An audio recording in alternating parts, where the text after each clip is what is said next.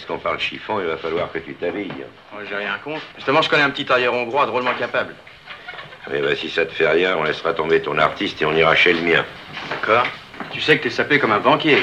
Peut-être, mais pour toi, on fera la coupe fils de famille. Tu t'intéresses au dernier modèle de la mode masculine? J'ai vu trois de ces caches-poussières tout à l'heure. Ils attendaient un train. Il y avait trois hommes à l'intérieur des caches-poussières. À l'intérieur des hommes, il y avait trois balles. Vous avez déjà baisé sous cocaïne, Nick?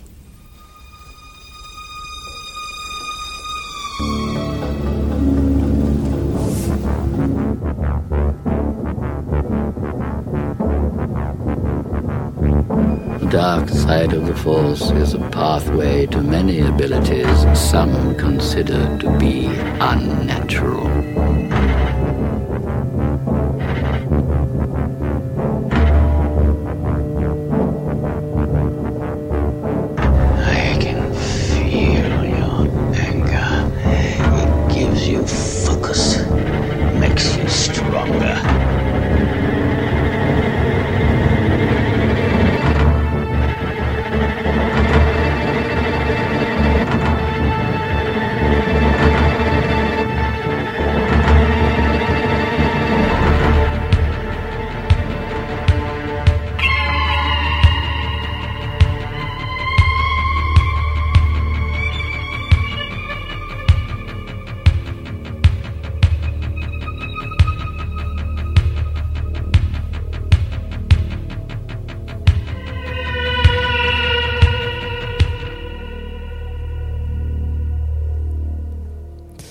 Bonsoir à tous, vous écoutez Le Miroir sur Radio Campus Bordeaux. On est ensemble jusqu'à 20h. En face de moi, j'ai Gilles. Salut Gilles. Bonsoir. Morgane. Bonsoir. Bonsoir. Lucien. Bonsoir. Et Mélissa. Bonsoir. Alors, euh, déjà, meilleurs vœux. Eh à, oui. À vous, chers auditeurs. C'est la première fois euh, qu'on vous parle en cette année. euh, euh, 2024, c'est ça Je crois que c'est ça.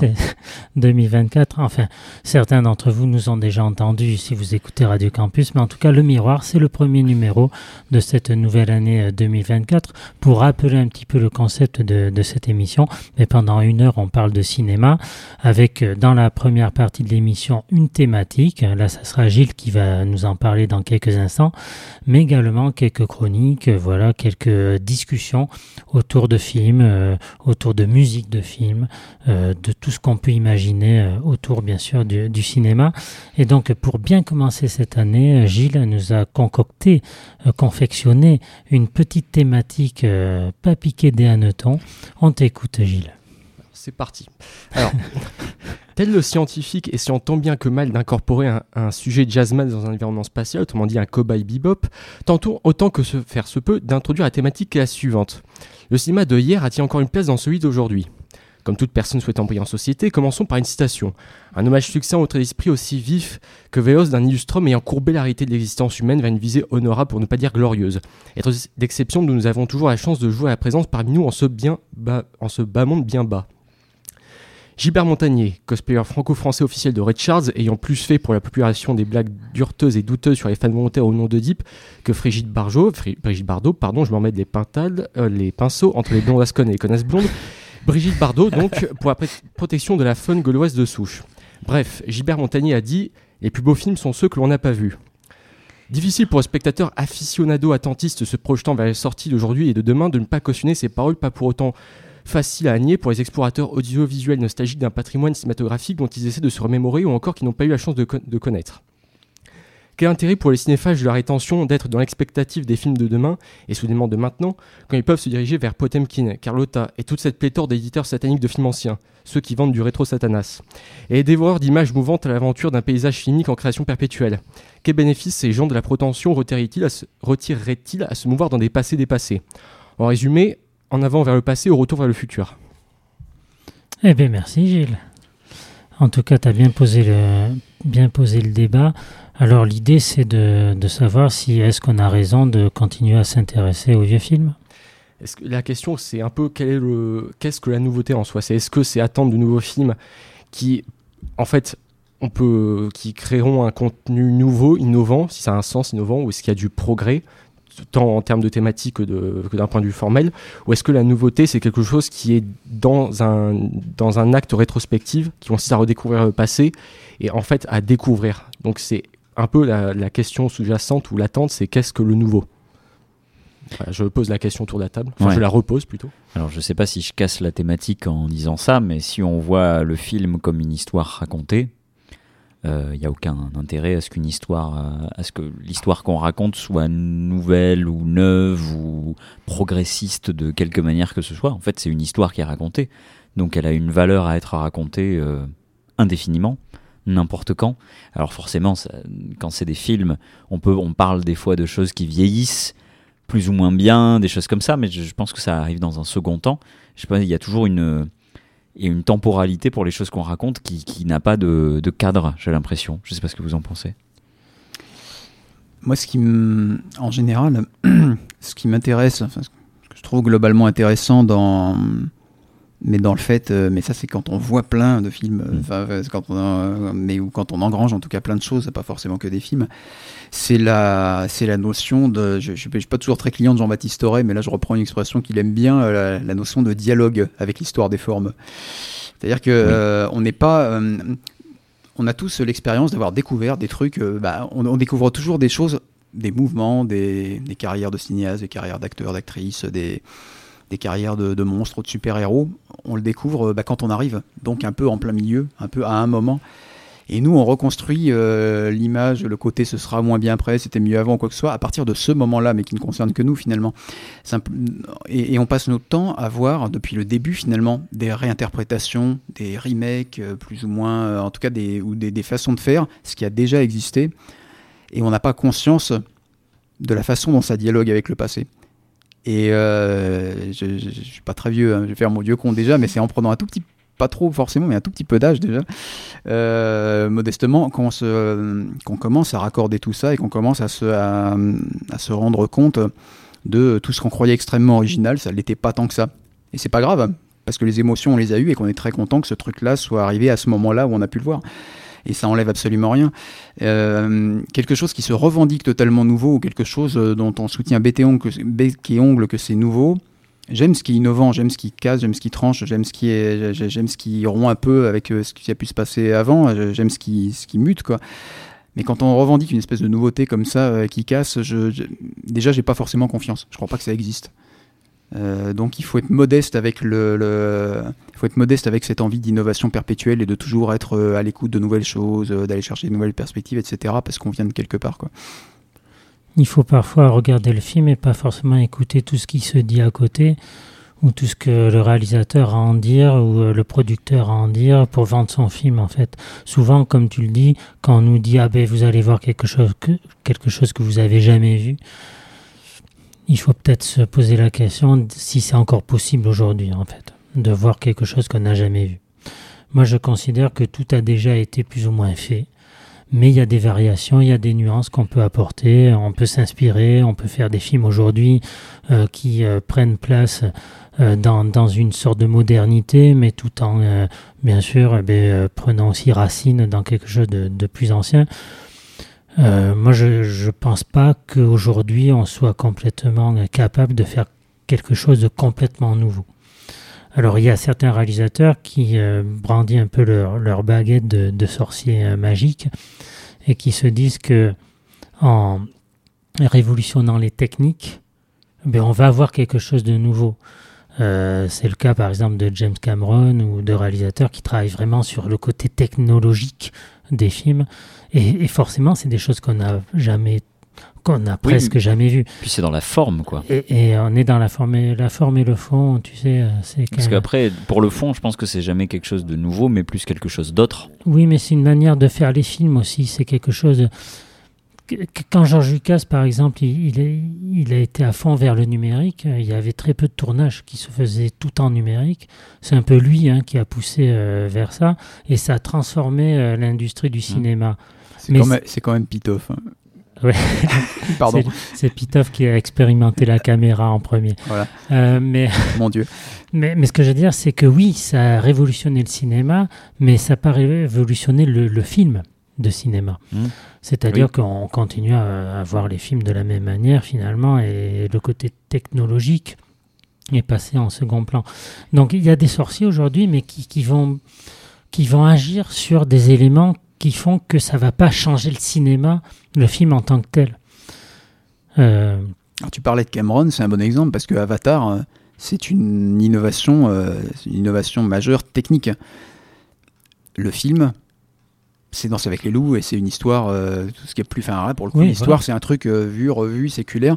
Et le, et le, et le, le questionnement de Cameron, justement, c'est un petit peu comment on raconte des histoires qu'on a toujours racontées et qu'on continue de les raconter comme ça, d'une manière nouvelle, mais alors, du coup, en, se focalisant sur le sur l'aspect technique. Comment on fait, comment, est-ce qu'on fait converger euh, un, truc euh, qui, vient du passé, qui est toujours là, qui est un peu immuable, qui est séculaire, avec justement euh, quelque chose qui est à la pointe de la technologie du moment et puis qui sera encore repoussé plus tard. Euh, donc effectivement, l'innovation, elle n'est jamais totale, quoi, disons. Après, faut, on ajuste. On ajuste des choses. euh, et puis il y a des gens qui vont beaucoup ajuster sur la façon de raconter une histoire, mais beaucoup moins techniquement. Enfin voilà. Et puis je vais enfoncer une porte ouverte, mais on va Mais toujours aussi, on va, on va toujours aussi euh, chercher des choses différentes euh, en tant que spectateur. Donc il y en a qui attendront peut-être quelque chose de nouveau, puis il y en a qui attendront peut-être que- ni quelque chose de nouveau ni quelque chose d'autre. Ils vont, ils vont se retrouver, euh, ils vont trouver une lecture particulière et unique dans un film. Parce que quand, quand tu as proposé cette thématique initialement, Gilles, moi je, je pensais plus à- aux films du passé qu'on regarde aujourd'hui. Euh, parce que tu parlais toi-même d'ailleurs de, films du passé que tu regardais et du jugement qu'on pouvait avoir par rapport à ça. Euh, moi, pour ma part, euh, j'aime beaucoup aujourd'hui regarder des films qui sont sortis il y a très longtemps parce que je sais que je vais y trouver quelque chose qu'on ne pouvait pas y voir à l'époque, qu'on ne pouvait forcément pas voir à l'époque, parce que le poids des années arrive à te faire voir des choses sur une société. Je veux dire, il y a des films euh, français des années 30-40 où, euh, euh, quelle que soit la qualité du film, le film peut être grand, peut être magnifique, peut être nul à chier, peut, enfin, et puis même, il n'y a personne pour juger, mais que je veux dire, quel que soit voilà vraiment l'intérêt premier de l'histoire au sens littéral il y a des choses à aller chercher sur euh, parce qu'il y a aussi quand même un moment une caméra qui est posée sur des choses des habitudes des façons de parler des choses comme ça et donc on peut trouver des choses très ex- extérieures au film qui n'apparaissaient pas au premier plan à l'époque parce que c'était intégré dans la société de l'époque et qui des années plus tard se révèlent et, et donnent de l'intérêt au film alors que euh, qui lui amène une deuxième lecture. une deuxième lecture, en- en, un sens ouais Mélissa.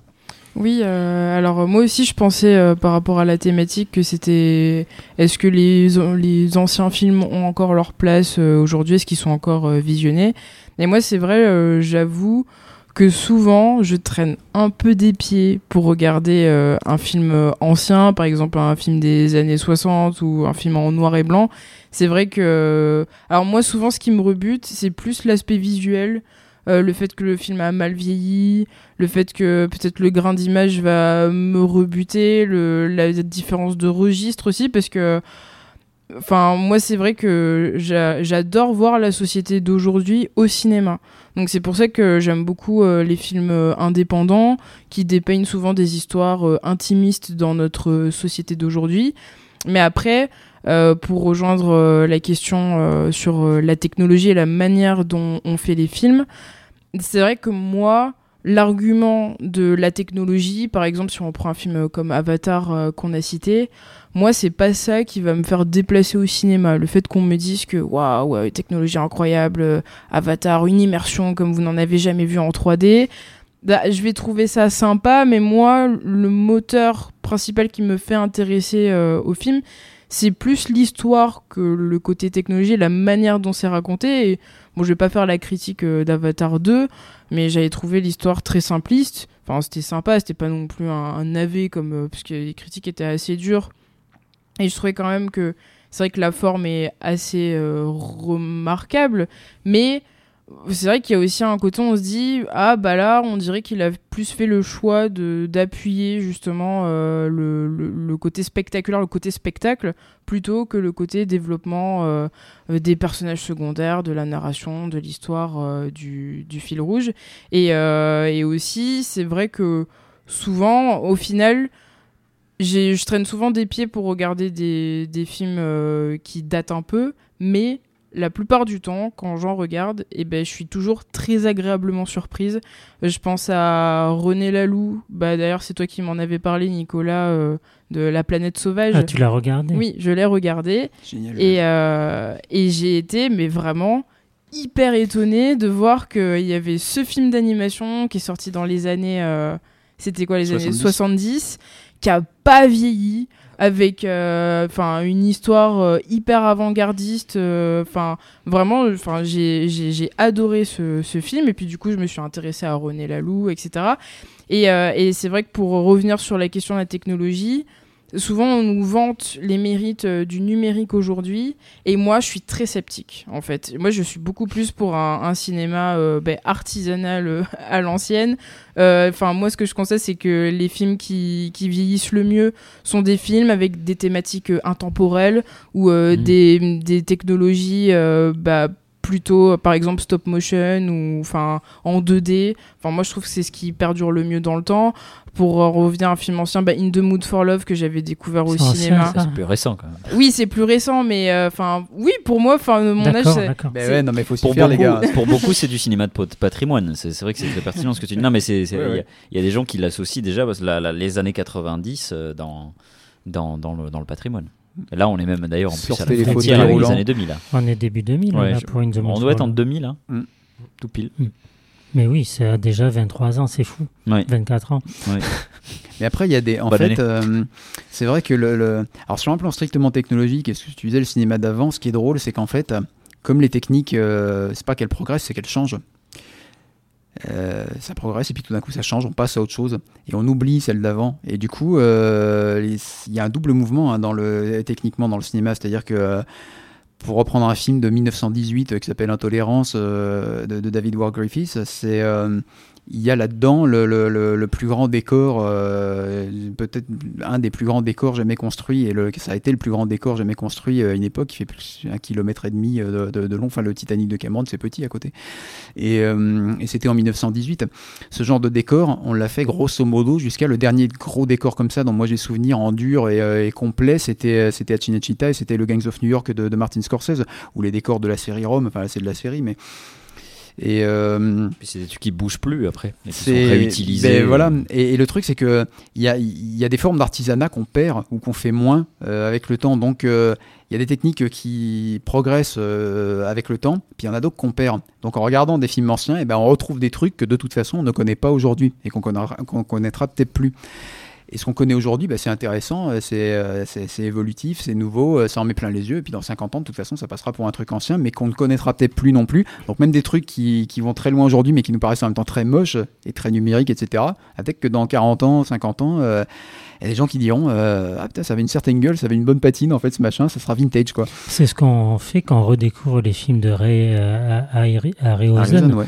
Qui, qui lui faisait de la de l'image par image, donc de, de la stop motion, dans des euh, films d'envergure. hein. C'était des, des, des grands péplums euh, ou des films fantastiques, euh, voilà. Et aujourd'hui, euh, il y a toute une communauté qui adore regarder ces films. Et puis moi, je j'avoue avoir vraiment euh, euh, un plaisir assez euh, assez fou à regarder ces films-là. Je trouve que ça passe tant vieilli que ça en fait.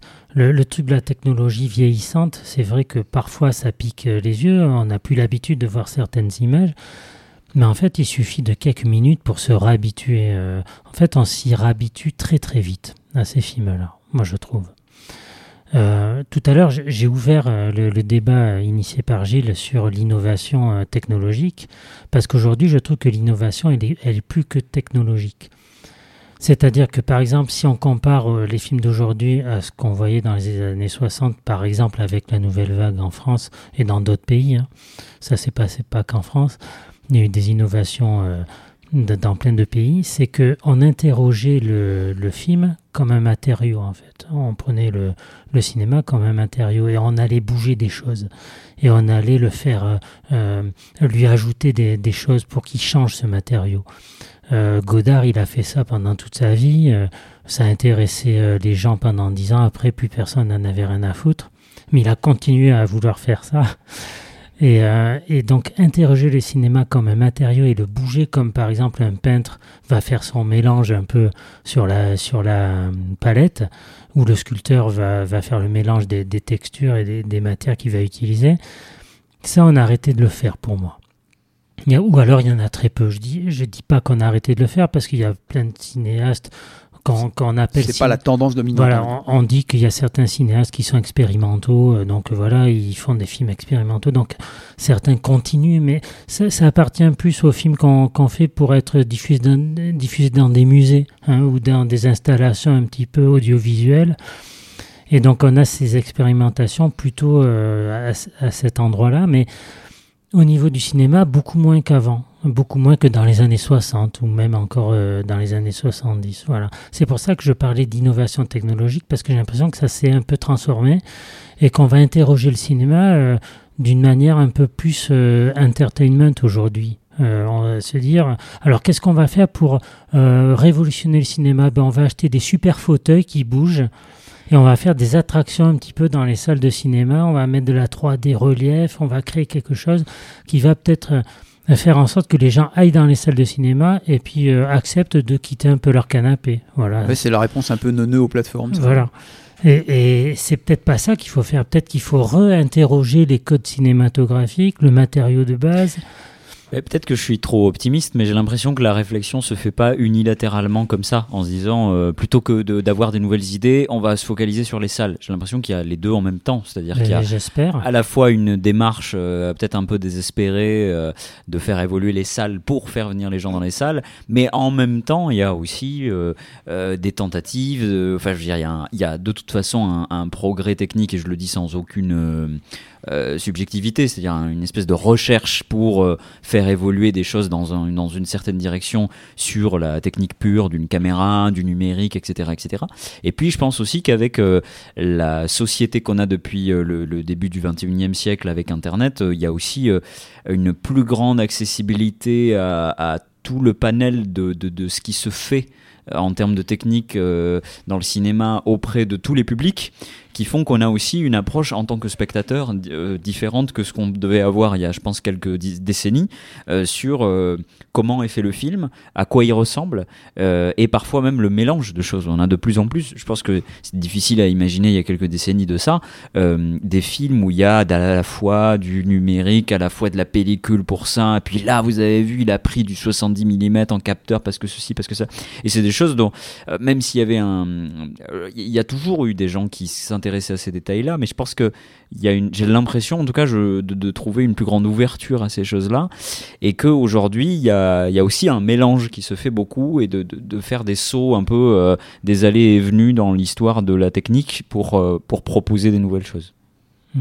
Mais, Mais, je trompe parlais pas forcément qu'en technique, du coup. euh, Oui, bien sûr, j'ai bien compris. De la nouvelle, da- euh, la nouvelle vague, c'est aussi la façon de raconter les histoires avec euh, ces, mon- montages qui complètement fous, euh, euh, ces faux raccords, euh, cette façon de, de- d'imposer des, voix qui disaient tout le contraire de ce qu'on voyait, ou, plein de choses comme ça qui font que eh ben, voyait un film qu'on n'avait jamais vu, qu'on avait au moins l'impression d'avoir jamais vu. Aujourd'hui, quelqu'un qui va, qui va, je sais pas moi, comme Koreeda dans son dernier film, par exemple, euh, qui, comment il s'appelle déjà L'innocence L'innocence, où il va euh, reprendre un petit peu le concept euh, des, des histoires euh, racontées par trois vues différentes, Mm. comme dans Rashomon. Rashomon. Voilà. C'est très bien aujourd'hui. Et ça paraît innovant aujourd'hui. C'est-à-dire que pour la plupart des gens, personne n'a vu Rashomon ou presque. Et, et donc, il y a beaucoup de gens qui vont se dire Ah ouais, c'est génial de raconter l'hi- l'histoire comme ça. De- de- de- D'essayer de, questionner un peu la narration, de se dire eh ben, Moi, je vais pas raconter une histoire euh, linéaire, je vais la raconter d'une certaine manière en prenant euh, le, le- le point de Ouais. vue des, des personnages, etc. Mais ça, Rashomon, c'est c'est quelle année, euh, Morgan C'est les années 60 50, 50, 50. 50. Et Voilà. puis vers le début, hein, ouais. 53, 54, je sais plus. Euh, mais euh, c'est c'est exactement de ce genre de truc-là que je parlais quand je disais on arrive dans l'histoire euh, du cinéma et dans l'histoire des formes et dans l'histoire du monde à un moment. C'est-à-dire que la personne qui découvre le, Koreeda ou qui découvre un film fait sur, sur ce principe-là à un moment, et puis quand il a envie de voir plein de trucs, quand la personne est jeune, quand elle est à fond, que ça émulse et tout ça, elle va voir ce truc-là, elle va dire oh c'est trop bien. Et puis ça va durer comme ça, et puis c'est peut-être un film qui va la suivre, cette personne-là, et puis peut-être un jour elle va voir Rashomon. Mais il faudrait. Et là, je crois que. Alors, il faudrait, ouais. Si elle le voit pas, elle le voit pas. Mais, mais si elle voit Rashomon, elle va encore dix fois plus apprécier Rashomon. Parce qu'elle va se dire, oh putain, déjà à cette époque-là, waouh, en fait, c'est ça le, point de départ, c'est ça le truc. Et puis le film de Koreeda va pas forcément y perdre parce qu'émotionnellement, il aura eu la, la, primauté du truc et que, et que c'est ça qui aura activé euh, ce, cette curiosité-là. Donc. Euh, je, je, je, crois qu'en fait, euh, c'est euh, à chaque génération, on se pose un peu les mêmes questions et en fait, c'est toujours un peu la même chose qui se produit. C'est-à-dire que, pas pour tout le monde, et puis voilà, mais, mais pour un certain nombre de gens, euh, quand tu es jeune, tu vas moins vers les films anciens, et c'est normal. Et, et, on est tous allés moins vers des films anciens à un moment, et puis surtout quand tu, te, quand tu prends dans la gueule une période où il se passe un truc très fort, comme enfin je sais pas nous dans les années, dans les années 80 80 euh, début 90 il y avait quoi? Il y avait les Hongkongais qui faisaient un cinéma complètement fou etc on n'avait même pas envie de voir des films d'action précédents ou quoi. Il y avait ce truc incroyable qui arrivait. Là tu es dans le présent. Et puis tu es dans un monde qui avance parce que tu as l'impression de t'arrives dedans tu as l'impression d'avancer avec lui. Puis au fur et à mesure que tu vieillis pour n'importe qui et eh bah tu te déconnectes un petit peu du monde présent. Alors après les gens le vivent comme ils le vivent et plus ou moins bien mais euh, tu sens qu'il marche plus tout à fait avec toi. Tu es un petit peu en décalage. Et là le réflexe c'est d'aller voir ce qui s'est fait longtemps avant et de plus en plus avant. Et de de d'élargir élargir élargir élargir. Parce que là tu as le temps pour ça. Tu es moins intéressé parce qu'il se passe dans le présent et généralement comme c'était toujours mieux avant tu trouves toujours ça moins bien euh, et tu vas dans des sphères que tu connais pas. Et là euh, ben, c'est là que ça se fait c'est donc c'est toujours important et il y aura toujours euh, des, des, des, gens pour voir les films du passé pour lire les bouquins du passé pour écouter les musiques du passé mais faut, ça se fait avec le temps. En tout cas, tout le monde n'a pas, le, a pas le même rythme là-dessus. Je pense qu'il ne faut pas se l'imposer. Je pense que c'est pas une. Il faut pas que ça soit vécu comme une contrainte. voilà, il faut absolument que je vois tant de films en noir et blanc, tant de films. Euh, euh, des années 20 euh, ou 30 ou 40, et, etc. Je me fais mon quota par semaine. Non, je pense pas que ça marche comme ça. Il faut que ça vienne d'une envie euh, qu'on a à un moment donné d'aller vers ce type de cinéma, de se poser ces questions-là. Et puis il faut tomber sur les bons, quoi. Moi, il y a des films, euh, hein, il y, a des périodes où j'ai pas du tout envie de voir euh, des films des années 50, des périodes où j'ai pas, pas du tout envie d'aller au cinéma, et, et, c'est comme ça. Et puis voilà, hein, il faut se laisser aller un peu à ce qu'on a envie de voir aussi. Il y, a des fois, j'ai envie de voir que des films d'action bourrins, euh, d'autres fois plus de, des films plus intimistes. C'est comme ça, je veux dire. Oui, Mélissa. Bah après, moi, je pense que le spectateur moyen de cinéma, en fait, ils sont fous de savoir euh, si euh, ah ben, j'ai vu tel film et en fait la manière le procédé narratif est inspiré de tel film qui est sorti dans les années 50 par tel réalisateur mhm. et alors à la fois moi je me dis tant que les gens voient des films, c'est bien.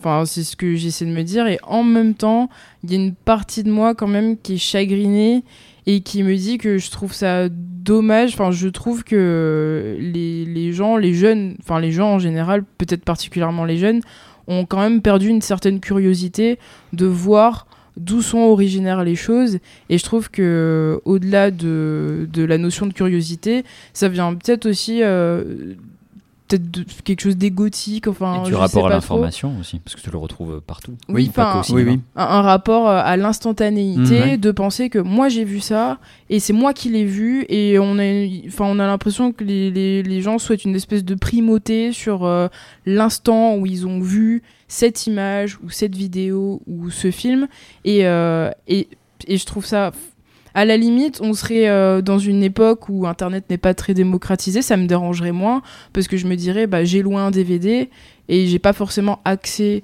à une base de données pour faire des recherches et hmm. voir d'où c'est originaire. Je me dirais, bon, bah non, t'as juste loué ton DVD, euh, t'es tombé un peu dessus par hasard, euh, bah, enfin, ça s'arrête là, mais franchement, enfin tout le monde a un smartphone, on a la connaissance euh, du bout des doigts, et vraiment, je trouve que c'est assez dérangeant. Et là, on parle cinéma, mais ça vaut aussi pour euh, la littérature. Et moi, ça mm. pose aussi la question de euh, est-ce qu'aujourd'hui on fait de la création, de l'art qui est juste remixé, remâché, enfin revu, revisité, enfin je sais pas trop quel terme employer, mais c'est vrai que moi je me fais souvent la réflexion de aujourd'hui, je vois des bons films, mais je vois rarement des films originaux.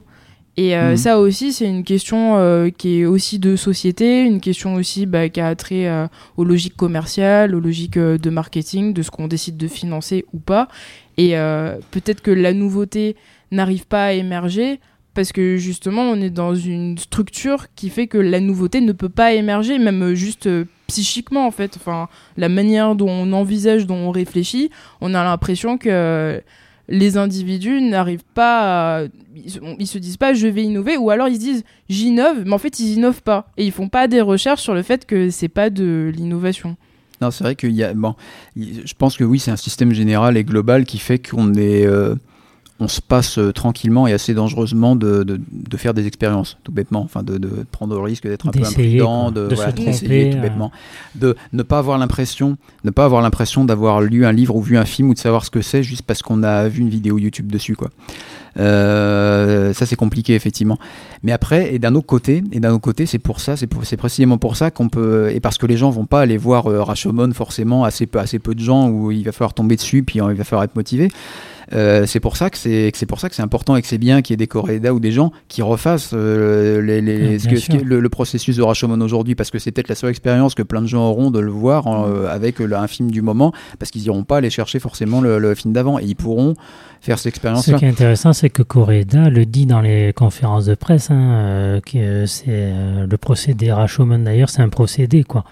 Oui, C'est- parfois on l'appelle comme ça, oui, oui, bien sûr. exactement. Moi, je ne l'ai connu que comme ça des années avant de voir Ouais. le film d'ailleurs. Mais J'ai toujours entendu psychologie. L'effet re- la Mais quand c'est assumé, je trouve pas ça dérangeant. En fait, si le Mm. réalisateur dit clairement que j'ai construit mon film Oui, comme ça et je me suis inspiré euh, de ça, bah moi je trouve que c'est tout à fait louable et justement, comme tu dis, ça permet de faire euh, reconnaître des choses qui existaient euh, déjà.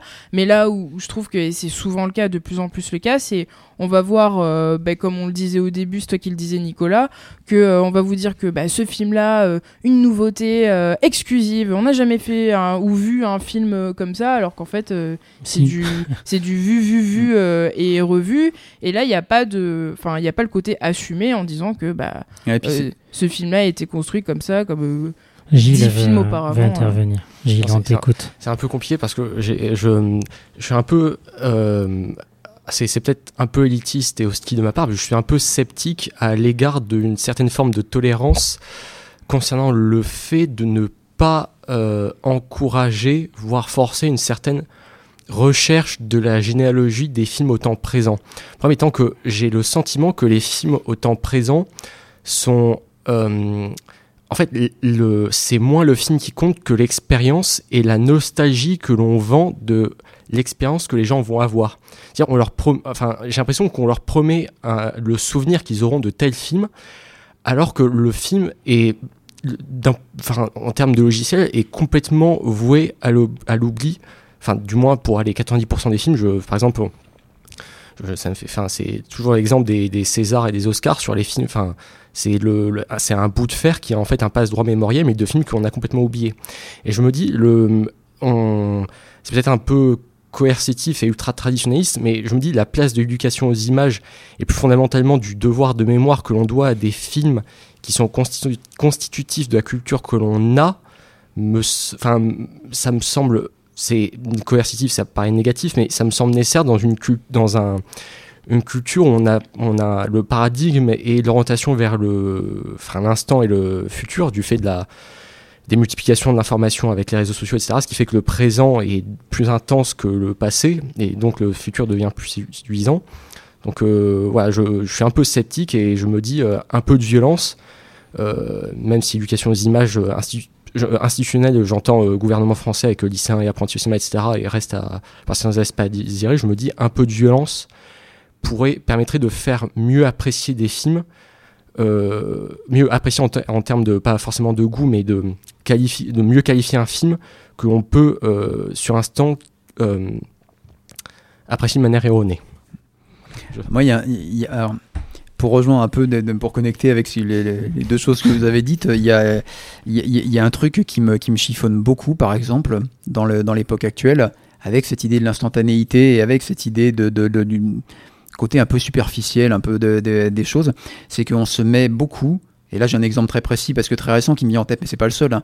On se met beaucoup à vendre des films, et ça, c'est un truc dont j'ai horreur, à vendre des films sur un truc, sur un gimmick qu'il y a dans le film pas sur euh, aller voir le film et puis euh, et je pense notamment au dernier John Woo dont le seul truc qui en ressort et que tout le monde dit c'est euh, c'est un film où il n'y a pas de dialogue Alors c'est bien, c'est super. hein. On vend le film sur un gimmick, sur un truc qui est intéressant et qui a, une, qui, a du poids dans le film, enfin qui a un truc à dire dans le film bien évidemment, mais film d'action, euh, ça, ça, défouraille tout ça, et où, y et, où les, les gens prononcent pas un mot. Euh, les spectateurs sont pas trop cons, s'ils voient le film, ils vont le voir, ils vont le ressentir, et puis ils vont pouvoir se, ça, va faire partie de l'expérience et ils vont se dire, tiens c'est marrant d'avoir fait le truc comme ça, etc. Euh, mais on, on leur laisse pas l'occasion de faire ce cheminement-là. On placarde parce qu'on n'a pas confiance dans l'objet film et dans la trajectoire intellectuelle du truc. On placarde ce film-là, faut le voir parce que il y a ça. Et du coup, les spectateurs, mais littéralement, et c'est à leur corps défendant. Je dis pas ça contre eux, mais, mais tout le monde, hein, et moi le premier, euh, comme des moutons, tous les spectateurs vont, dire ah puis t'as vu, c'est vachement bien quand même le film le, fait qu'il n'y ait pas de dialogue dedans, parce qu'en fait c'est ce qu'on leur a vendu et c'est le truc qui tourne en boucle dans leur tête. euh, voilà. Et les films, on les vend beaucoup, beaucoup, beaucoup comme ça. Mais tous, hein, vraiment, hein, au- aussi bien les films euh, pour Cannes que les c'est pas blockbusters. un, hein. un effet secondaire justement du, du fait de devoir se, se distinguer dans la masse des informations. C'est ça, c'est qu'il y a une espèce de truc un peu euh, et de s'assurer que les gens se- vont aller le voir. ouais. Mais ouais, Et- mais, mais c'est c'est assez dingue quoi. Enfin, je veux dire, avant on vendait un film avec, euh, j'ai envie de dire, euh, Bah, John Woo euh, voilà, des, Ça- ça des, noms, ça- des noms et puis une bande annonce avec ce qu'il y avait dedans. Tu voyais deux trois images saillantes, tu disais ouais, on va voir. Euh, mais pas avec, euh, vous allez voir dans ce film-là, il y a ça quoi. Allez, on va écouter un petit peu de, de musique et on revient juste après avec Le Miroir qui continue jusqu'à 20h.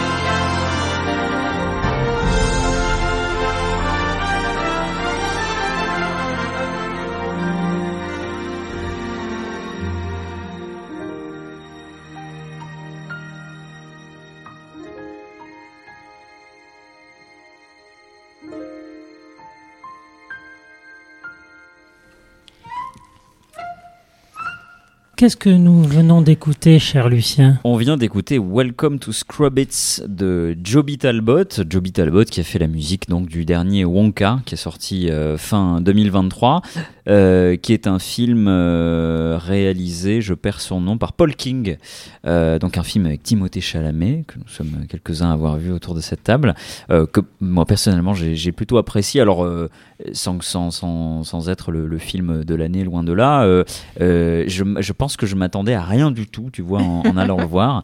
Et, et je trouvais, j'en parlais justement en antenne, une grande intelligence musicale dans la, dans la, dans la composition, les arrangements et l'écriture autour de la musique dans ce film, qui est un film musical quand même, euh, qui laisse une grande part à, à la musique, quoi, euh, qui n'a, je trouvais, rien à voir en plus avec la, le, le, le- le film que vous connaissez peut-être de, de, de Tim Burton. euh, et et, voilà, que dire de plus? Vraiment, une, là, on l'a entendu justement dans l'instrumental. Il y a, il y, a, il y, a, il y a un travail qui est assez certain, mais c'est surtout dans les parties chantées qu'il y a un, un travail très intelligent, je trouve, avec la, la musique. Mais c'était pas le film que tu souhaitais aborder ce soir? Euh, non, puisque je me suis dit, étant donné que c'était la, première émission de l'année 2024, euh, pourquoi ne pas revenir sur euh, un peu, alors ça, se fait souvent, un peu les, films qui ont marqué votre année 2023, euh, quand on arrive à des fins d'année. Et en fait, moi j'ai toujours du mal, et je sais que je ne suis pas le seul autour de cette table, à déjà établir un classement, ça c'est particulièrement impossible, mais surtout à, à sélectionner, surtout quand, quand sur un truc comme l'année 2023, quoi, à dire ah ouais le film que j'ai préféré cette année, j'ai vraiment un, un mal fou à, à trouver ça. Et en fait, quand, quand je me suis dit tiens, si je devais retenir un film de 2023, il y a un film qui m'est venu tout de suite à l'esprit, et je me suis rendu compte que c'était surtout peut-être le film que je retiens littéralement. C'est-à-dire si je me dis 2023 le premier film auquel je pense. Et puis derrière, après, j'ai vu tous les films que j'avais vus au cinéma en 2023. Et il y a des films peut-être que j'ai préférés à ce film-là, mais en fait, euh, j'ai l'impression que je les retiens moins bien que euh, sur mon souvenir. Je, vraiment, ouais, celui qui me vient en premier, c'est le procès Goldman de, de Cédric Kahn que j'ai vu. Alors après, c'est vrai que je l'ai vu aussi plus récemment hein, par rapport à, à l'année 2023. Je l'ai vu en septembre, je crois. Euh, mais donc un, un, un, film qui revient, un film de procès, euh, je suis assez client de ce genre de film, mais qui revient donc sur le procès Goldman qui a eu lieu il y a pas mal d'années et en fait qui va qui va s'attacher vraiment sur cette affaire-là en particulier. Je, fais exprès de, je veux pas trop revenir sur, euh, parce qu'on est sur de l'historique, on est sur des choses qui se sont réellement passées. Euh, je vais pas revenir dans les détails de ce qui a pu se passer parce que je vous invite, si vous ne connaissez pas euh, l'histoire autour de, de, Pierre Goldman, euh, je vous invite à regarder peut-être le, film ou à, ou à vous renseigner euh, le cas échéant, mais à regarder le film parce qu'il y a un vrai, euh, une vraie euh, bonne, bonne raison à, n'être au courant de rien. Moi, c'était un peu mon cas. J'avais un, une vision très lointaine d'histoire. Un peu Wonka. De hein? Non, rien, vas-y. Un peu Wonka, le jeu de mots, d'accord, j'avais compris. Euh, mais en tout cas, j'avais une vision très lointaine de, du, du, pourquoi, du comment et du vrai de, de, de, de ce qui s'est passé avec, avec Goldman, euh, l'affaire Goldman. Et, donc j'en ai, beaucoup plus appris au final en voyant le film et, euh, forcément il y a une tension euh, qui va vous porter euh, de A à Z hein, sur comme tout film de procès quoi. Tu as envie d'avoir le, verdict qui, marche super bien et il y a une ouais en termes de mise en scène plein de, plein de choses assez assez intelligentes. On est encore un peu dans la thématique parce que j'avais envie de dire il y a rien de nouveau, mais justement moi j'en reviens à ce que je disais au tout début de la thématique tout dépend comment tu racontes ton histoire en fait. Et, en fait là voilà, là, je trouve que ça, y a tout qui marche quoi. L'histoire est racontée d'une manière intéressante. Euh, il y a effectivement aussi des performances d'acteurs et d'actrices euh, qui sont remarquables. Euh, et surtout, moi, je, Cédric Kahn, j'ai l'impression qu'il il, il, joue un peu quand même sur plusieurs tableaux quand il fait du quand il réalise. C'est plutôt pas mal. On en parlait aussi il y a, il y a quelques semaines de ces choses-là. Il arrive à vraiment aller sur des styles différents. Moi, je, je l'avais pas souvenir de l'avoir vu sur un registre un peu comme ça.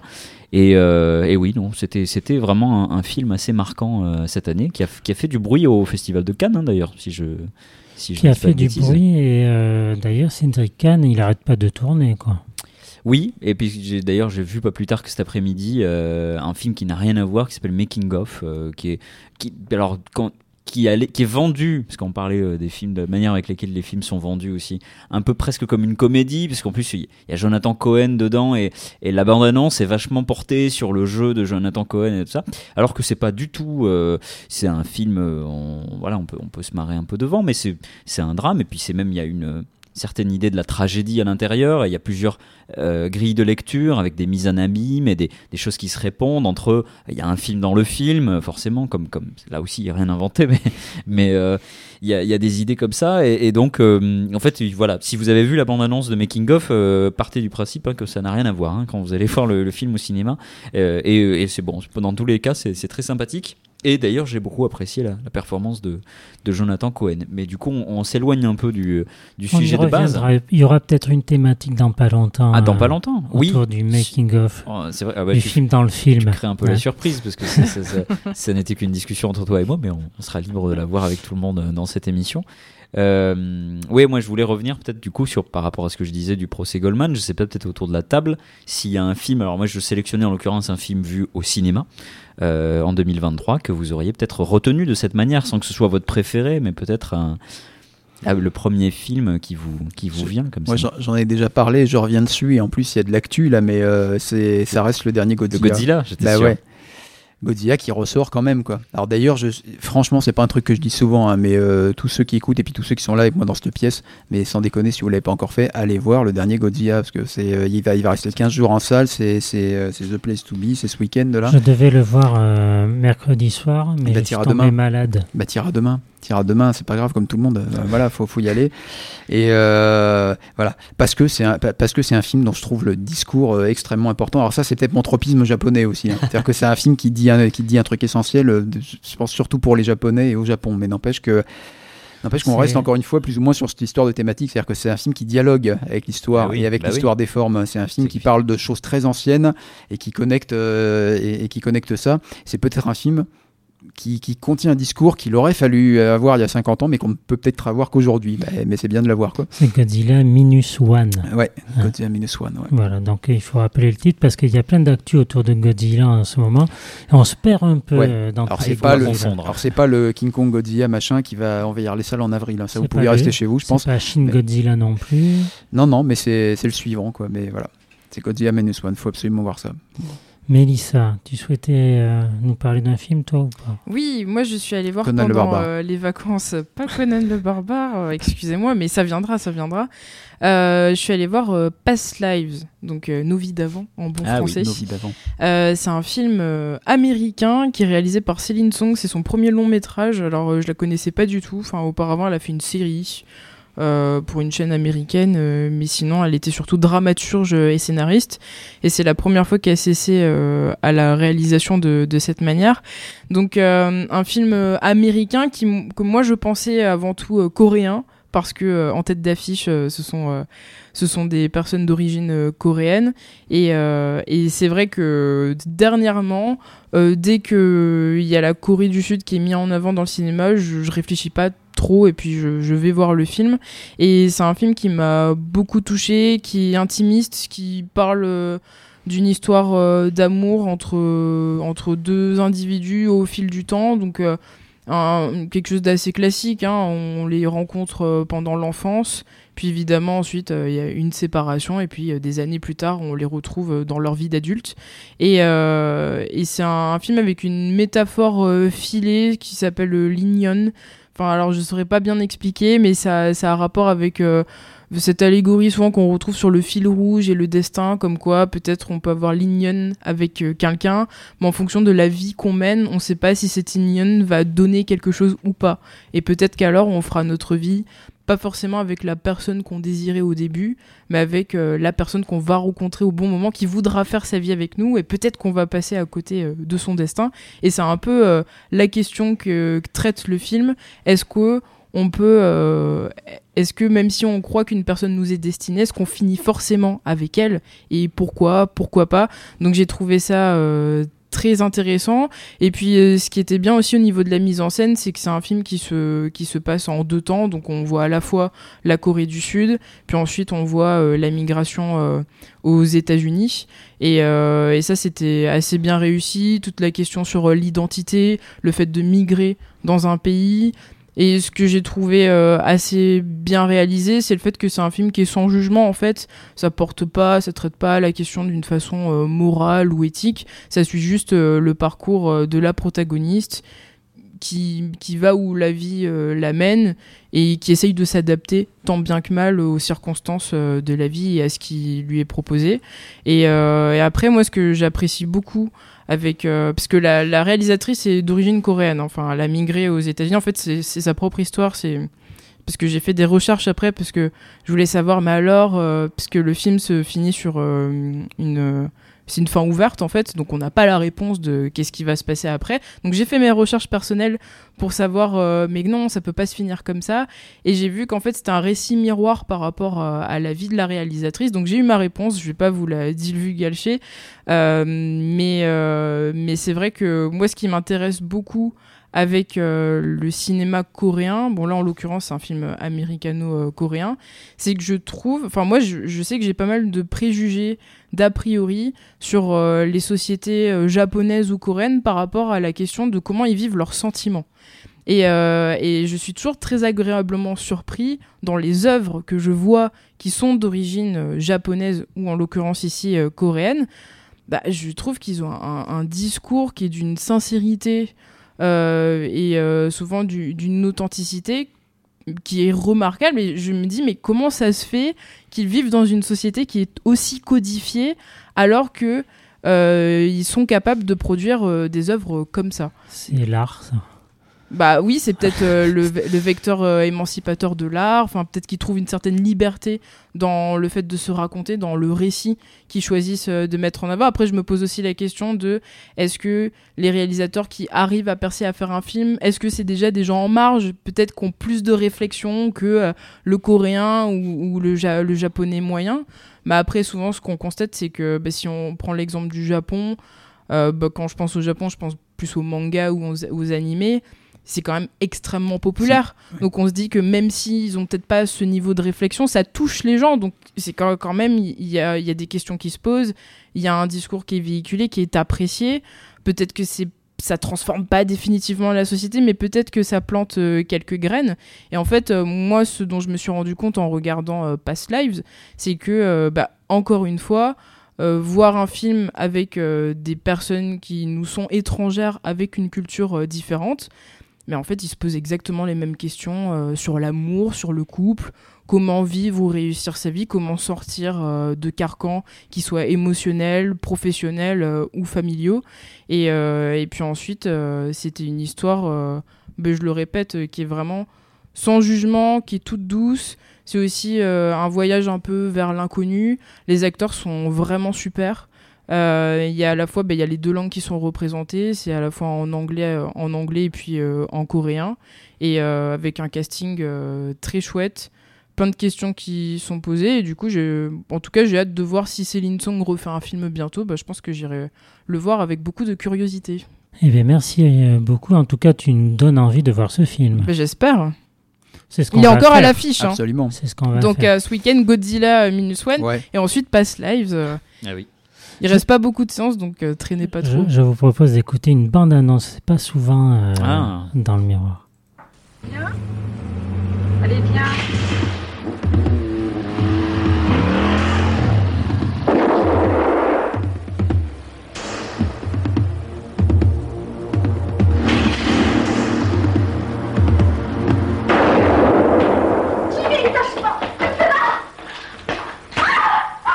les mecs comédiens maintenant T'avais un contrat pour Dolores et elle seule.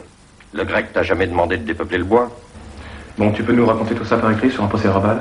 Il est fou votre collègue, vous êtes flingué ou quoi? Relais au-dessus des-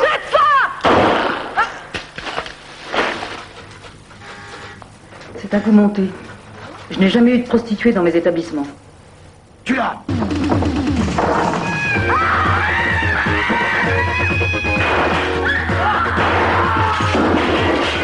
Apparemment, les mecs du bois ont recommencé leur connerie. On retrouve les mêmes motos, la même tenue, la même sauvagerie. Ça a marché pour la cam Ouais, mais il y a un petit travail en plus. Non, arrête, merde Arrête Fais quoi? On le retrouve, on récupère le carbure. Et je lui fais bouffer ses couilles. La balle est ressortie, mais il faut que je t'amène à la clinique. Je ne peux pas me faire soigner dans un hôpital, Sylvie, sinon j'y serais déjà. Je suis un flic, n'oublie pas. Je sers la justice. Je ne la rends pas. J'ai ta souris entre les mains, monsieur le flic. Félicitations.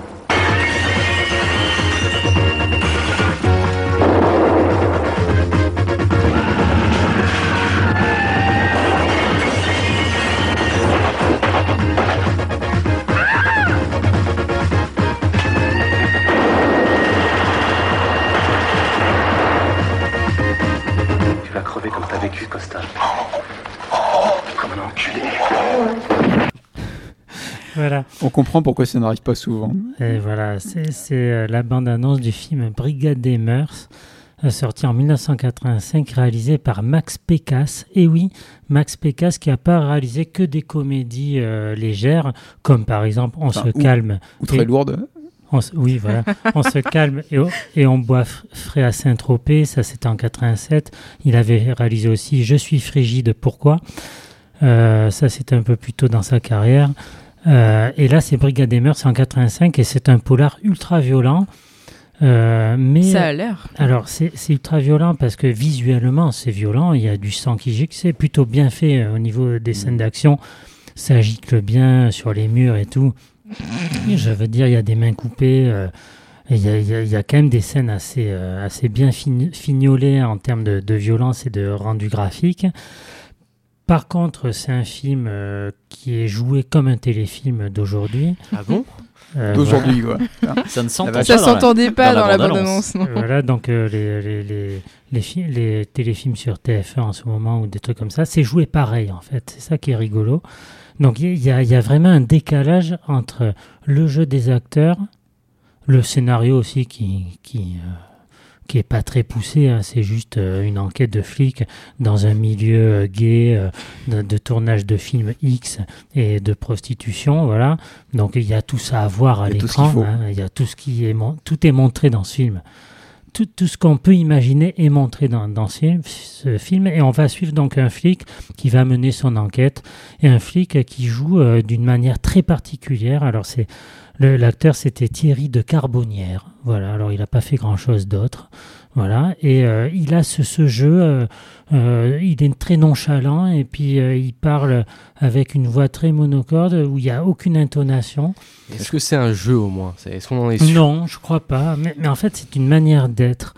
Et je me dis que ça peut peut-être exister dans la vraie vie, En fait, dans la, comme ça. dans la bande-annonce, je pensais que c'était du doublage. Non, tu non, sais, non. du Ah oui. doublage pas cher. C'est exactement le film tel qu'il est. C'est un film français, donc. fou.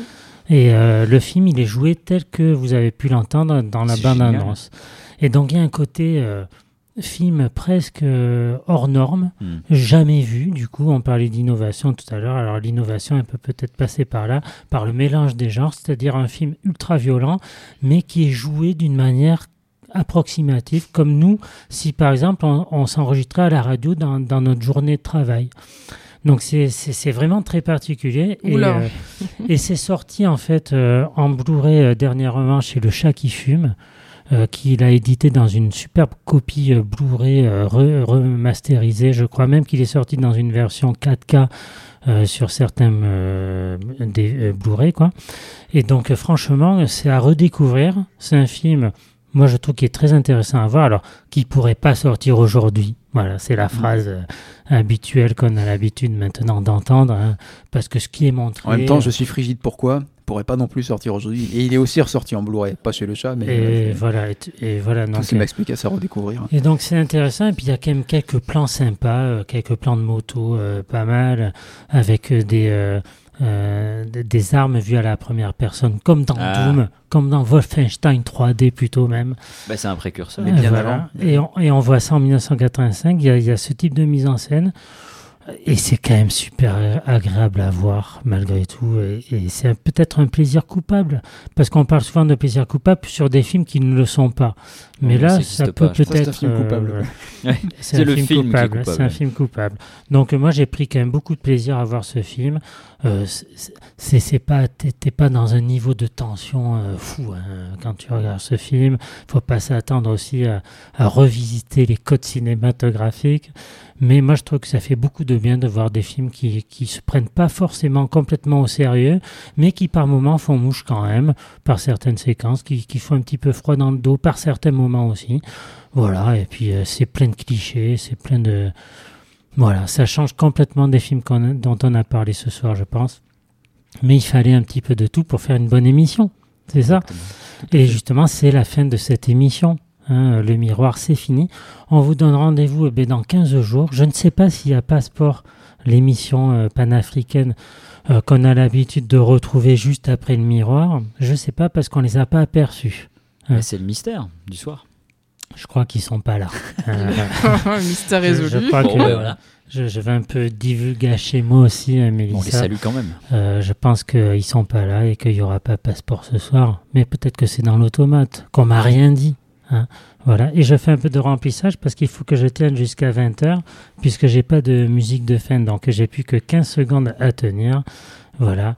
Le temps de Histoire de, vous dire d'aller au cinéma. Il y a un film euh, qui sort là sympa. Ouais, Ouais, Godzilla, Godzilla Minus One. One. Voilà, il y a Godzilla Minus One. Et Pass Live, qui est encore à l'affiche. Ah. Salut à tous. Allez pleurer. Salut. Salut.